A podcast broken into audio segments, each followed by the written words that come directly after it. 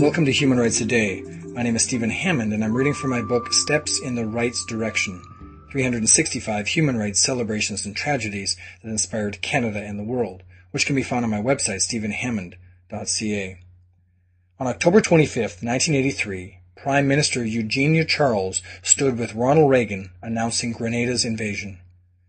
Mary Eugenia Charles was born on May 15, 1919, in the village of Pointe Michel, Dominica, an island nation of 290 square kilometers in the Caribbean Sea.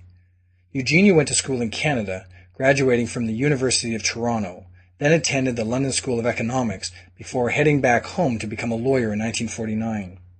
Charles practiced law for years until the Labour government passed laws restricting criticism of the government, prompting her to enter politics. She was elected to Parliament in 1970 under the New Dominica Freedom Party and became leader of the opposition in 1975. In 1979, Dominica became fully independent from Britain, and in July 1980, Charles was elected Prime Minister, a post she held until June 1995.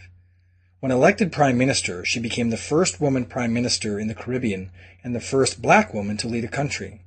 She soon became known as the Iron Lady of the Caribbean for her political leanings. She was a staunch anti-communist, and her notoriety came when on October 25, 1983, she stood on the steps of the White House in Washington with President Ronald Reagan as he announced the American invasion of Grenada. The power struggle within the communist regime in Grenada gave the American government the opportunity to take action against a country with strong ties to Cuba and the Soviet Union. Although Reagan said American students in Grenada were at risk, others strongly disputed that analysis. On September 6, 2005, some 10 years after her retirement from politics, Charles died in Martinique. That was October 25th, 1983.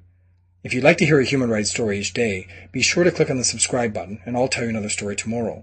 If you'd like a link on your website for these podcasts, send an email to stephen at stephenhammond.ca and we'll get you the necessary information. For more information on human rights, go to my website stephenhammond.ca.